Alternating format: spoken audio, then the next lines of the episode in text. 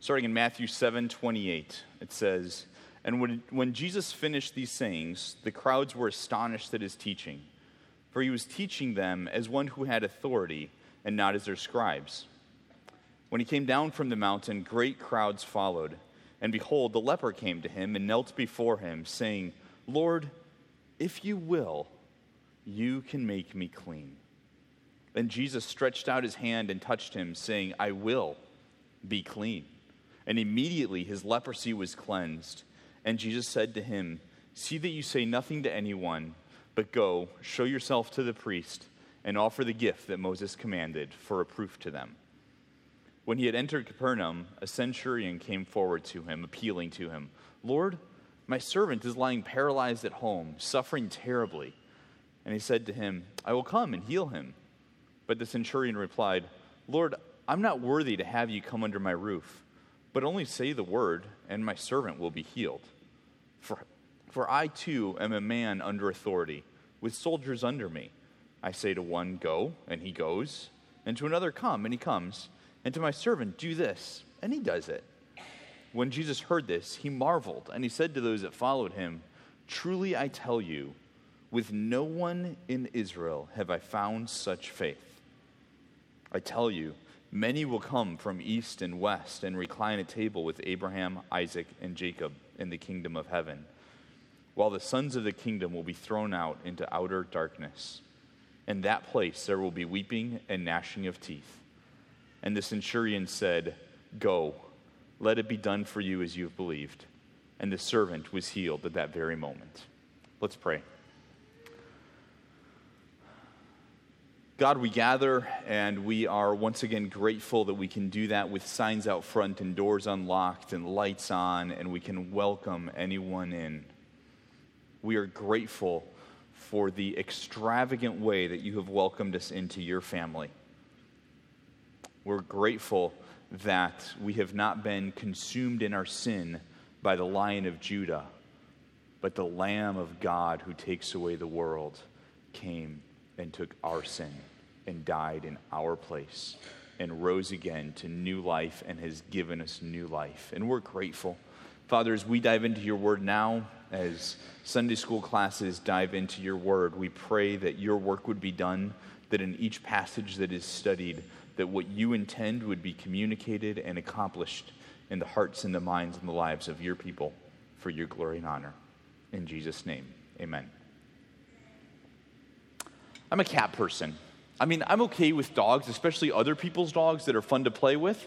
I enjoy them. I enjoy coming over and playing with them and leaving the food bill and the vet bill and all the rest behind with somebody else. Um, but I had, I had a cat growing up, and in little domestic cats, the, the crouching and the pouncing and the independence, I see vestiges of the big cats in that. I, my cat growing up, um, would, would frequently bring little offerings back to the house, namely in the form of, of dead mice that were, you know, it was messy. And um, generally, when mom shrieked somewhere in the house, I knew my cat had brought an offering back. And there was probably a little sinful pleasure in watching mom react, and there was much pleasure in knowing my cat did it. He can feed himself, he can even help feed me. This is awesome and uh, I love that. And, and in that, it's the vestiges of the big cats that I like. I love the big cats. Sarah and I went to museum, uh, the not the museum, the zoo. The, the, the, lions are much better at the zoo than the museum. Um, we went to the, the zoo a few weeks ago, and, and uh, we, we had to make our way to the big cats, and I love the big cats. We were standing, the, the, the big cat was right on the other side of the glass, which is really the best way to look at the big cats up close. And he was just kind of lounging, asleep, and wagging his tail in the heat. And it was really kind of depressing. And all of a sudden, he rolls over and he looks, up, looks right at me and he yawns. And his mouth opened like, I don't know, my head probably fit. And it was awesome. And it was just a yawn of a cat behind thick glass. I can't imagine a roar. I don't know if you've ever been at the zoo when the lion roars. And if you're close, like you get shivers. It's incredible because a lion in its natural habitat, he's the king of the jungle. He has the authority and the power to do whatever he wants to. cats are awesome. Well, it struck me as I've been studying the Sermon on the Mount that we often read that with a lot of filters. We read it with, uh, with filters that we should, but with filters that were not there for the original crowd. And the original crowd, when you see the reaction, you realize they heard the lion of Judah roar. The Sermon on the Mount was not uh, mild suggestions. It wasn't, it'd be cool if you did this. The Sermon on the Mount is the lion of Judah roaring in all his terrifying fury. And I want us to catch that. The, the, the folks that were there, that watched and heard Jesus, that were utterly amazed at his authority, they heard him say all that he said before Good Friday, before Easter Sunday, before they understood that, that the full grace and mercy of God is expressed in Jesus. They heard these incredibly severe and difficult statements. The uncontained roar of a lion is terrifying when there's not that glass between you and the lion. And I want to peel back a few of our layers and help us hear some of Jesus' statements in the Sermon on the Mount uh, without the filters that we normally hear them through. They're severe, they're very hard. And, and don't worry, I'm not abandoning the Lord's Supper and the cross and everything else. We're going to come back to it. But I think if we hear the lion, the lion roar at full volume, we will appreciate the Lamb of God who is slain for our sin all the more. And so I want to take some time this morning to do that. I have three goals for us this morning, three things that I'd like us to see as we work through this passage. First of all, that we would hear the authority of Jesus. I want us to hear the lion roar. We want to hear the authority of Jesus. Second, we're going to learn some things about faith, and we'll, we'll unpack this as we go through it. But we want to see that in response to the lion's roar, we need a faith that recognizes the fact that Jesus' authority includes the right to decide what's going to happen and the ability to carry it out. Both of those are come with Jesus' authority, and our faith needs to recognize both of those. And third, want to see that that, that faith comes in understanding the chain of command that God decrees and creation obeys. That's the chain of command, and we need to see that to understand and to grasp the faith that we need to respond to the roaring lion. But let's dive into to our text. 7 28 and 29 say, And when Jesus finished these sayings, the crowds were astonished at his teaching, for he was teaching them as one who had authority and not as their scribes. This is immediately after the Sermon on the Mount, and this is the reaction of the crowd that heard Jesus preach the Sermon on the Mount. There was a large crowd around as Jesus preached. Jesus directed the sermon at his disciples specifically, but there was a large crowd around that, that heard it. And to be honest, this is where I think that our familiarity with Jesus and with this sermon do us a disservice. I asked you to read through the Sermon on the Mount uh, a few times, and if you didn't get to, that's okay. I'm still glad you're here. We still love you. You'll have another opportunity to do that. Uh, but I ask you to, to, to think through it as you read. What if I take Jesus at his word right here? What happens if we pull back the filters that we apply and we take Jesus at his word and his statements in the Sermon on the Mount? I had a few reactions myself. Thought if I was not a believer and I read that and I took Jesus at his word, if I said, this is the real deal and this is true, as a non believer without the work of the Spirit of God within me, to be honest, I think I'd walk away. That, that is impossible. The bar is way too high. There's no fun for my flesh in that. As a non believer reading through Jesus' statements in the Sermon on the Mount, I don't think I would put my eggs in the basket of Jesus. As a believer reading through it, seriously saying, What if I took Jesus at his word right here? I'm left with a heaviness. This is huge. When you read through the Sermon on the Mount, taking Jesus at his words is devastating to my very Christian looking selfishness. I have to live not for myself in ways that I can't even fathom if I actually obey Jesus in the Sermon on the Mount.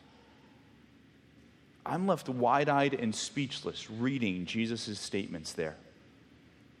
If this is what Jesus expects, if this is what he commands, if this is what he demands, I can't do it. Even as a believer, I'm clearly aware I can't do that. We just celebrated the Lord's Supper at Jesus' command. And we do that to remember the fact that he is the Lamb of God who was slain for the sin of the world. And Mike, I appreciate the reminder to do it with joy because our sin has been dealt with. And that's a wondrous thing, and we should, we should be joyful. The Good Shepherd has brought us back to himself at his own expense. And when we read the Sermon on the Mount, we tend to bring all of that understanding to it, which we should, because we know all that about Jesus and we live when we do in history. But that original crowd they didn't have that level of understanding about Jesus. They didn't bring all that to the table. They heard the sermon with very different ears than we normally do. They heard a severity in that sermon that I think we rarely fully do. They heard the lion roar. They heard the king of creation give some pretty severe demands. And I want to help us do that. So I have put some of Jesus' statements in very blunt, severe, modern language to help us clear away a little bit of the clutter that, that we bring to the table. Um, and as we listen to these, we know that Jesus has made us right with himself. But let the impact hit. Hear the, the lion roar. These are, this is my wording for some of what Jesus said in the Sermon on the Mount. He said, Be sure to tell others how great it is to be persecuted. It's a joy. Pass the word on. You're tempted to look at my daughter wrong? You should probably go ahead and cut your eye out because that'll be better for you. Somebody took advantage of you? That's rough. But you see that part they missed? Be sure and give that to them as well. Oh, you kind of like the things of this world, huh? I made some pretty nice stuff. Well, you might as well enjoy it because you're not going to get me. Jesus said that. That hurts. How dare you worry? He said, Shame on you. I made you. You're mine. Don't you think I'm going to take care of you? You want to walk with me? Jesus said. It's a tight squeeze in, it's a hard road up. And a lot of you aren't going to make it. Hi, what's your name? Nice to meet you. Oh, you did a lot of wonderful things for me. Thank you. But you can go now because I don't know you. That's what Jesus said in the Sermon on the Mount. That is severe. And when, when we peel back the layer of Good Friday and Easter Sunday that we put over the, the Sermon on the Mount, we hear the lion roar, and it's scary. To make matters worse, these statements that are so hard for us to hear unfiltered like that, that original crowd that heard them unfiltered, they didn't take them as the words of a lunatic. They heard authority, and they were amazed. They heard demands to be reckoned with, not hot air from some two bit teacher that was here today and gone tomorrow. That crowd was stunned. And if we join them and we really take Jesus at his word and we hear him say, On that day, many will say to me, Lord, Lord, did we not prophesy in your name and cast out demons in your name and do many mighty works in your name? Then I will declare to them, I never knew you. Depart from me, you workers of lawlessness. If we take Jesus at his word with that statement, how does that sit? To be honest, it scares me. The unfiltered Sermon on the Mount scares me. When Jesus finished these sayings, the crowds were astonished at his teaching, for he was teaching them as one who had authority and not as their scribes. This isn't a comment about Jesus' teaching style. Oh, he's really winsome. That's not what they're saying. The crowd recognized authority, they were stunned. They heard the lion roar and they didn't know what to do with it. They had never heard that before. You could probably hear a pin drop when Jesus finished. They didn't know about the cross yet. Hi, what's your name? You said you did a bunch of good stuff in my name. Thank you. But you can leave now because I don't know you. That's coming from the only judgment seat that matters, spoken by the only judge that matters. And the people that heard that first recognized Jesus' authority and we're stunned. When we hear that, when we join them, when we hear the lion of, of Judah roar at full volume, what do we do? What's the right response? When you come face to face with that kind of authority, what do we do? Thankfully, Matthew records an illustration and an explanation of the kind of faith that is the right response to that roaring lion. We're going to spend the bulk of our time this morning looking at the second point faith in Jesus illustrated, and we're going to start that now.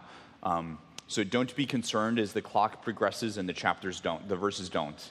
Uh, we'll have to do kind of a cursory read at the second section, but we're going to spend the bulk of our time in the first one here.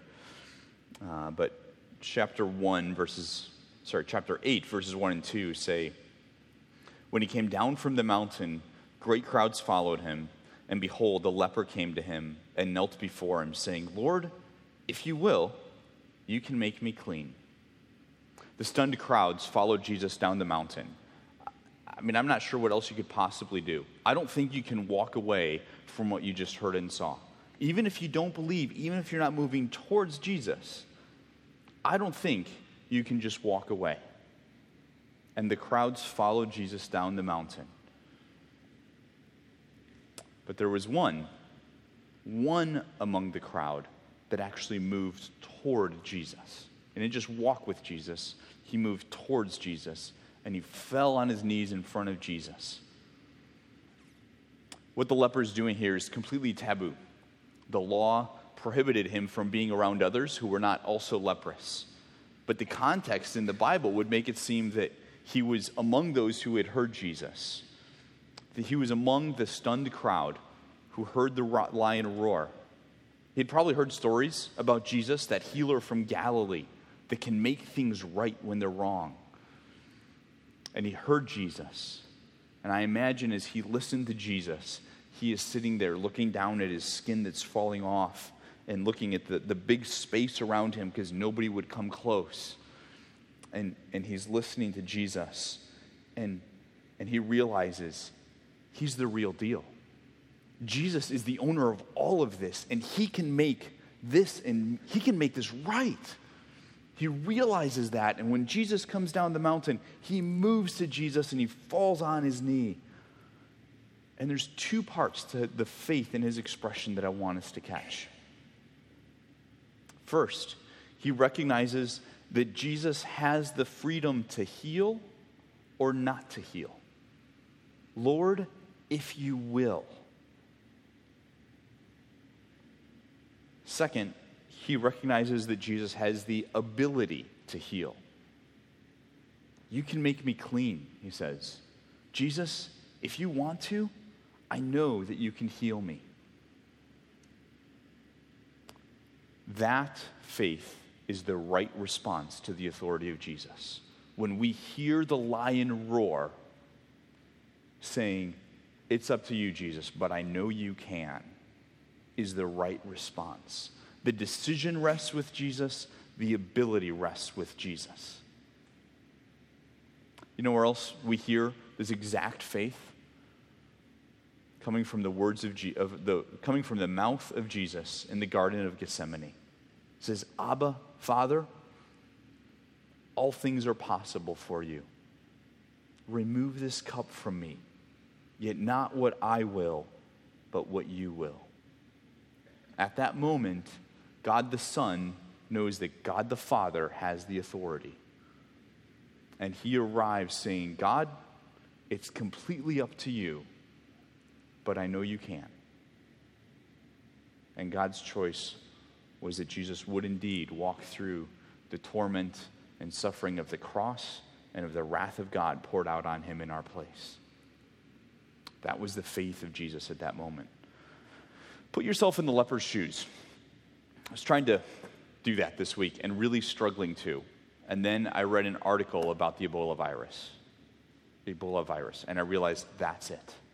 Imagine walking around DeKalb with the Ebola virus and no medical care available. Your neighbors would kick you out. They don't want you anywhere near. They'd kick you out of your house. You'd get fired from your job because you couldn't be, be near anyone. You wouldn't be able to go to a store to buy food. You wouldn't be able to go to a soup kitchen to get food. You wouldn't be able to go to homeless shelter to live. You would have nothing. You would have no hope. There's no cure. You have nothing. And that was the leper's life. And suddenly, you're here with the Ebola virus, and you realize that right over there, well, not actually over there, that's Tony, but you know, imagine over there is Jesus, and he can make this right. He can make he can heal me and I can be restored to family and friends and work and food. Jesus can do that. He has that ability. And we know that in moving towards Jesus, we know he has that ability. But the question that this story pushes us to is whether our faith includes the certainty that it is Jesus' decision whether to heal or not. That's what this story pushes us to. Will our faith, will my faith remain intact if Jesus says no? If I truly believe in the authority of Christ and realize the decision to act is His, then my faith is, is placed in Jesus regardless of the outcome. But if my faith is in the fact that He can, and my life can get better, then I'm not actually catching the authority of Christ. When you hear the lion roar, when your ears are still ringing, you don't tell the lion what to do. You know that he gets to decide. I'm stunned by the humble faith of this broken leper. Would a no crush my faith? if I was in his shoes, would I actually submit the decision to Jesus as well? Or would I arrive with an agenda? Some of you have faced this moment in ways that I have not. And I have marveled at your faith as I've watched you walk through. And I've praised God that He can do that. That He does, in fact, grant a faith that trusts and that worships regardless of the outcome. And I watch that and, and I praise God and I wonder, what if I face that moment? And, and my uncertainty makes my heart beat fast and my eyes widen. And I say, please, Jesus, let it be so. But it's not in me. I can't do that on my own. I will say that absolutely trusting Jesus with the decision does not mean that we don't humbly express our preference. Jesus even did that in the Garden of Gethsemane. He said, Lord, if possible, could you have this cup pass? And he expressed his preference, but he was completely open handed to let God the Father do as he knew was best. And so, as we recognize the authority of Christ, and as we come to Him and submit both the decision and the ability to Him, we can express our preference. But there's a fine line between open handedly expressing a preference and saying, God, do this. You need to do this. Verse 3 And Jesus stretched out his hand and touched him, saying, I will be clean. And immediately his leprosy was cleaned. Jesus said yes. Jesus said yes, and the man who had leprosy was instantly healed. There was nothing left. He could now be with people. He could move back home. He could see his family. He could see his friends. He could buy food in the market. He could worship God in the temple. Jesus said yes. And when Jesus says it, he has all the resources necessary to make it happen in an instant. The decision and the ability come with the authority of Jesus. Verse 4 And Jesus said to him, See that you say nothing to anyone, but go, show yourself to the priest, and offer the gift that Moses commanded for a proof to them. Don't make a spectacle, Jesus said. Go worship God. Go show them what it means to submit to the lion of Judah. Worship God. Brothers and sisters, we have to be perfectly clear that this account is not a promise from God that He always responds to this kind of faith in the affirmative. When God says no, it isn't a sign that our faith was lacking. When God says no, it means that He exercised His sovereign right to choose. That comes with His authority. And so I have to encourage you to not see in this account a model to follow to get your yes. Because God can say no whenever He chooses to. He is God. And that is what we have to reckon to, reckon with. I grew up in Mexico, for those of you that didn't know, and the church that I was at for kind of much of my um, middle school, junior high, high school years uh, was on a, really main road. It was the road was four to six lanes each direction, depending on traffic patterns. Uh, people would sometimes follow the line, sometimes not, so you never knew how many lanes there were going to be. Um, and then on either side of that was a service road uh, that was roughly a lane with parallel parking on either side, sometimes two lanes with parallel parking. Um, but our church was on that road, and had, there's no parking lot, so the cars just parked up and down for quite a ways. And um, there had been a string of car break ins and robberies in, in, this part of town and along this road uh, for quite a while, and the police finally stepped up presence. Um, after one evening service, a Wednesday or Sunday, I don't know which one, some of my buddies, I was in sixth grade at this point, by the way, I should say. I was not like 18. Um, I was in sixth grade, and we were playing some sort of hiding or keep away game or something. I don't know what it was, but we were split up and we're kind of running up and down and, and crouching and hiding behind these cars and using the darkness and, and hiding from each other. And, you know, when, when you see your friend coming, you get right by the tire so that he can't see your, your feet if he looks under the car. And, and we're doing this, and, and there's two of us. I'm with, with one of my buddies, and we're squatting down, hiding in the dark between some cars, when all of a sudden we hear a bunch of squealing tires, and before we know what is going on, there is literally a SWAT team surrounding us with machine guns pointing at us. And us two sixth graders are looking up at like eight or 10 officers in full tactical gear, staring down the business end of machine guns, like eight machine guns.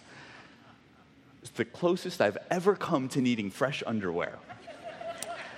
and uh, they start barking orders hands up, kneel down, don't move, be quiet. Little Jeffy obeyed in a hurry. There was no negotiating, there was no talking, there was no, it's okay, I'm an American. None of that came up. I just obeyed. And one of the buddies that was part of the game we were playing that was not with us, he, he sees all the commotion and he starts, I, I, I, out of the corner of my eye, I see him kind of walking up the sidewalk and he sees us surrounded by all these cops and he just stops and his eyes get big as saucers and he takes one step forward and he turns around and runs away. I'm like, buddy, what's going on? Thankfully, he had gone to the church to get a motherly type and bring her out. And, and she walks out and see what's going on. And she just starts yelling at the police officers and telling them we're not the thieves and she should let us go and go get the real thieves and, and so on. And so they finally listened to her and, and they let us go.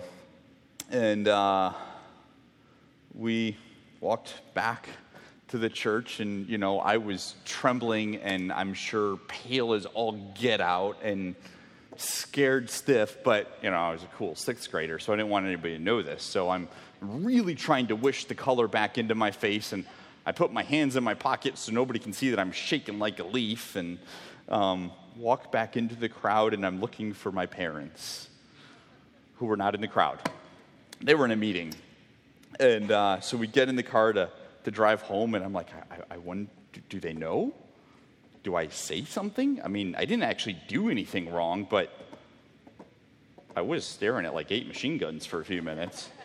I don't know. And so we got most of the way home, and it was a pretty quiet car ride because I was certainly not talking. And dad says, So, I hear you had an encounter with the police.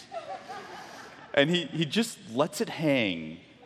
And I'm a rule follower. And so if you just kind of say a statement like that and let it hang, whatever I did is going to come out. It just kind of naturally does. And so I explained, and you know, there was I didn't do anything wrong, so there, I wasn't in trouble or anything. Um, but it's a funny story to look back at. And I will say this: that day, I encountered authority. I was face to face with authority, and I was not about to tell those cops what they should do or shouldn't do. I was not about to, to express my opinion on the matter. They said, be quiet, kneel down, hands up. I did. End of story. There's two aspects to the faith that's the right response to Jesus' authority. It recognizes that the decision on what to do fully belongs to Him. That SWAT team decided what I was going to be doing and what I wasn't going to be. I just obeyed. And recognizing the authority of Jesus includes the fact that whichever decision Jesus makes, he has the ability to do what he chooses. Those police officers could let me go, which thankfully they did, or they could have not let me go. At some point while I'm kneeling there, I had the thought, God, I'm totally going to grow up in a Mexican prison now. I'm glad that didn't happen. That was their choice, and if they had chosen to do that, they probably could have made it happen. The legal system was a little questionable. That's true faith, recognizing that both the decision, the right to make the decision, whatever the outcome is, and the ability to carry it out rest with Jesus. When we hear the lion roar, as that crowd did when Jesus preached the Sermon on the Mount, that faith is the right one. When Jesus says, Go, go tell folks how wonderful persecution is, it's not my place to say, Well, can we talk about that, Jesus? Because I, I don't totally agree. So, can we discuss this a little bit? When Jesus says go, we go. And the wonderful thing about the authority of Christ is that whatever he decides we are to do as we go, he provides everything that we need. This is his world, he owns it. If he's going to send Ron and Jen to Canada, he's going to provide for them to go. If he's going to send a team to Czech, he's going to provide for them to go. If he's going to give you a difficult boss, I'm not speaking from experience on that one, um, he's going to give you what you need to endure What, whatever Jesus decides is going to be our lot, He has every resource that we need to obey. And the authority of Christ is both of those. We need to recognize both of those. Matthew wants to make sure that we get this. And so, not only does he illustrate it, he explains it for us too. And at some point yesterday evening, I realized that I had a whole sermon on just the third point. And so I had to severely cut it down because we don't have enough coffee makers for y'all. Um, and so I am, we don't have time to walk through the story of the centurion as, as thoroughly as we did the story of the leper. But I'm going to read it and I want to pull out um, a, few, a few truths about faith for us. And he says this starting in verse 5. When he entered Capernaum, a centurion came forward to him, appealing to him Lord, my servant's lying paralyzed at home, suffering terribly. And he said to him, I will come and I'll heal him. But the centurion replied, Lord, I'm not worthy to have you come under my roof, but only say the word, and my servant will be healed. For I too am, an, am a man under authority, with soldiers under me. And I say to one, Go, and he goes, and to another one, Come, and he comes, and to my servant, Do this, and he does it. When Jesus heard this, he marveled and said to those who followed him, Truly I tell you, with no one in Israel have I found such faith. I tell you, many will come from east and west and recline at table with Abraham and Isaac and Jacob in the kingdom of heaven, while the sons of the kingdom will be thrown into the outer darkness. In that place there will be weeping and gnashing of teeth. And to the, to the centurion, Jesus said, Go, let it be done for you as you have believed. And the servant was healed at that very moment. After the leper comes this centurion.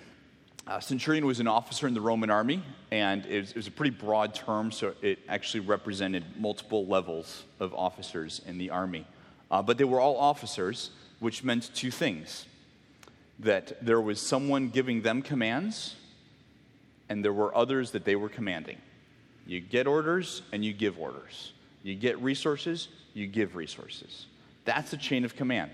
Pretty much every functional military works that way, sometimes better than others. But that's a chain of command. And so this centurion comes to Jesus and says, Jesus, I've got a, a servant. He's paralyzed, he's sick. Jesus says, All right, let's go. I'll heal him. And the centurion says, I do not deserve to have you in my house. Which, by the way, if, if Jesus operated from a worldly perspective, the centurion kind of did deserve to have Jesus at his house from the, from the point that he would have been the wealthy man of influence. And uh, the centurion realizes that doesn't count for anything in God's economy. I don't deserve to have Jesus in my house. So the centurion says, I don't deserve to have you come. You don't need to come to my house. Just give the command and he'll be healed. I know how the system works. There's people that give me commands, and there's people that I give commands to. You don't need to be in the house for this to happen. When Jesus preached, the people were stunned. That's the, what we read a few verses ago. But now it's Jesus' turn to be stunned. He marvels at this centurion's faith. He tells his disciples that were with him and the crowd that was still following, if there was still a crowd, he says, This, this is the best faith I've ever encountered. This is the best faith I've ever encountered. Doesn't that make you curious about it? That made me want to know more about it, which is why I had a whole sermon that I don't get to preach right now. It's an amazing account, but I want to I want to zoom in on verses 9 and 10 and spend a few minutes there. He says, For I too am a, am a man under authority with soldiers under me. And I say to one, Go, and he goes, and to another, Come, and he comes, and to my servant, Do this, and he doesn't. When Jesus heard this, he marveled and said to those who followed him, Truly I tell you, with no one in Israel have I found such faith. The faith that responds rightly to the roaring lion is explained for us here. And it's actually really simple and incredibly hard. This is the key to the faith that Jesus is so pleased in. You ready? It's very simple chain of command. Chain of command. The centurion, as an officer in the army, understood the chain of command. You get orders, you give orders. The only way to respond rightly to the roaring lion is to understand and embrace the fact that he is the one giving the orders. This isn't a conversation, this isn't a debate, there's no negotiating. The lion gives the orders, we respond in faith. It's as simple as that. When the chain of command is working properly, the one who gives the orders also possesses and unleashes all the resources necessary to carry out the orders. So, whatever the officer up, up top says needs to happen, the one down below receives the resources needed to make it happen, and he dispenses the resources so that it can happen. The one being commanded, he doesn't negotiate, he doesn't suggest alternatives, he doesn't talk through options, he obeys. Stunning faith, the faith that Jesus marveled at, recognizes our place in the chain of command. Jesus is the commander in chief, period. There's two tiers to God's chain of command there's God and there's creation. And that's it. There is God and there is creation.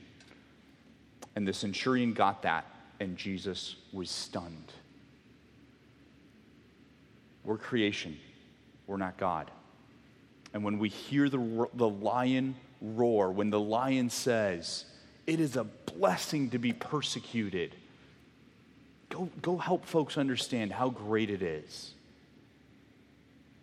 It's not for us to say, Well, ah, I don't know. I'm, I'm kind of doing pretty good right now, and I'm doing this thing over here. So, can I do that later? That, that's not a faith response to the authority of King Jesus. The faith response to the authority of King Jesus says, I'd rather not have to be persecuted, God, but if that's your decision, if that's where you're going to take me, I'm going to trust you to give me what I need along the way, and I'm going to go do it now. That is faith. That is how we respond when we hear the lion of Judah roar we obey. The chain of command is about obedience and authority. All the authority is God's, the obedient, obedience is ours. End of story. It's hard.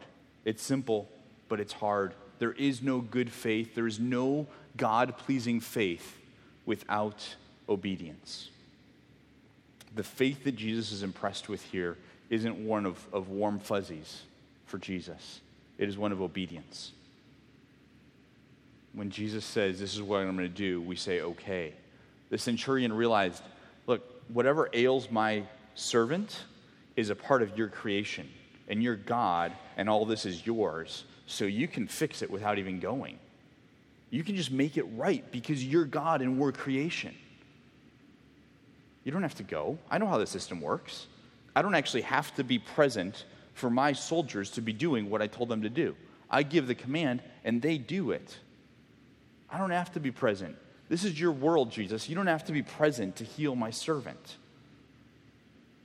And just to prove that, yeah, this is in fact Jesus' world, and nope, I don't have to be present, he did a remote control healing and the servant was healed. That's the God that we come to. So let's wrap this up these, these accounts are not formulas. Do this, and God will do that. We cannot treat them that way. In fact, that's the exact opposite of the point of this passage. I mentioned earlier three goals for this morning that we would see three things in this passage that we would hear the authority of Jesus, that we would hear the roar of the lion, that we would see that faith recognizes that Jesus' authority includes both the right to decide and the ability to carry it out. And third, that we would see that, that this faith comes from understanding the chain of command. God decrees, creation obeys. It's as simple as that. God decrees, creation obeys. One of the amazing things about God is that he is able to turn and to use even our disobedience and rebellion to accomplish his purposes. That's one of the fabulous takeaways of the story of Joseph. He was going to be killed, he was enslaved, he was in jail, he was number two in command of the mightiest country in the world at the time. And at the end of his days, he looks back at it and he says, Brothers, you, you wanted to enslave me, you wanted to kill me. But what you meant for evil, God meant for good, that many people would be saved. Even when we rebel, even when others rebel against God against us, when we suffer the pain and the consequences of others' rebellion, even that is under the authority of Christ. Even that. When we are dealing with the consequences of our own rebellion, when we've made decisions that we shouldn't have, and, and the consequences of that roll on for, for months or years or decades, even that is under the authority of Christ. And that's not going to derail what he intends to accomplish. God redeems. God redeems. I was struck as I went through this when, when I was working through the Sermon on the Mount and feeling the weightiness and hearing kind of the unfiltered roar of the lion. And, and there, were, there were many moments when I, I would come to the passage and I would just stop. I couldn't move on. I didn't know what to say. I, I was stunned to silence. But I remember thinking, I need my brothers and sisters. I cannot respond without my brothers and sisters. God is so good to have given us a family of faith to do this with. We cannot do it alone. We cannot do it alone. We need each other. And I'm grateful for you, KBC. I'd ask you to read the Sermon on the Mount because this is the faith with, with which we're to respond to the Sermon on the Mount. What pierced you as you read it? Where did you hear the lion roar? What does faith look like in, in response to what God convicted you of? I challenge you and encourage you to go back to the Sermon on the Mount this week. Read through it with these three things in mind. Don't soften it up. Let the full authority with which Jesus spoke those words, unfiltered, just blow you over realize that your response to that authority is to trust Jesus' decision and to trust his provision for it. And realize and embrace your place in the chain of command. God commands, creation obeys. It's as simple as that. There is no Jesus pleasing faith without obedience. hearing the lion roar, I've noticed this week, makes the rest of who Jesus is shine all the brighter.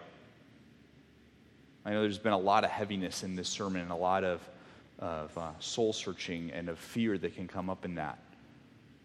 And I'm actually okay with that. Because we realize that our failure to respond rightly to the roaring lion is precisely what makes the Lamb of God so precious. And we realize that the unknowns of the implications of taking Jesus at his word, when we say, that's hard, I'm, I'm going to try to do that, but I have no idea what's going to happen. That moment is what makes Emmanuel, God with us, so precious. Because in the, in, the, in the midst of the unknown, Jesus is with you. The roaring lion is actually on your side as a child of God. And the fear of the implications of taking Jesus at his word. We don't know what's going to happen. There are so many unknowns that are scary to us, or maybe there are knowns that are very scary to us. And in the midst of that fear, we find that the Prince of Peace is oh so precious. And the, the attributes, the characteristics of God shine all the brighter when we don't mute them. Let the lion roar. Cherish the Lamb of God. Embrace Emmanuel. Walk with the Prince of Peace. And worship the Lion of Judah as you do that. Let's pray. Father, uh, I come to you convicted. I come to you uh, startled by this passage. And we come to you recognizing that we, we desperately need to grow in our understanding of the Lamb of God, of Emmanuel, of the Prince of Peace. And very much so, we need to grow in our understanding of the roaring lion of Judah. God, I pray that you would not let us uh, domesticate the lion. Pray that you would not let us muzzle him. Pray that you would bring us back to your word and that we would be absolutely blown over by the authority that is yours. And I pray, I pray, God, in the process that you would make us a body that responds with the faith that we see in the leper, with the faith that we see in the centurion. Make us like them, God. Cause us to trust your decision, cause us to trust your, your ability to provide, cause us to live in our proper place in the chain of command. Make us obedient for your glory and honor, and in all of it, cause us to cherish you and worship you better. In Jesus' name, amen.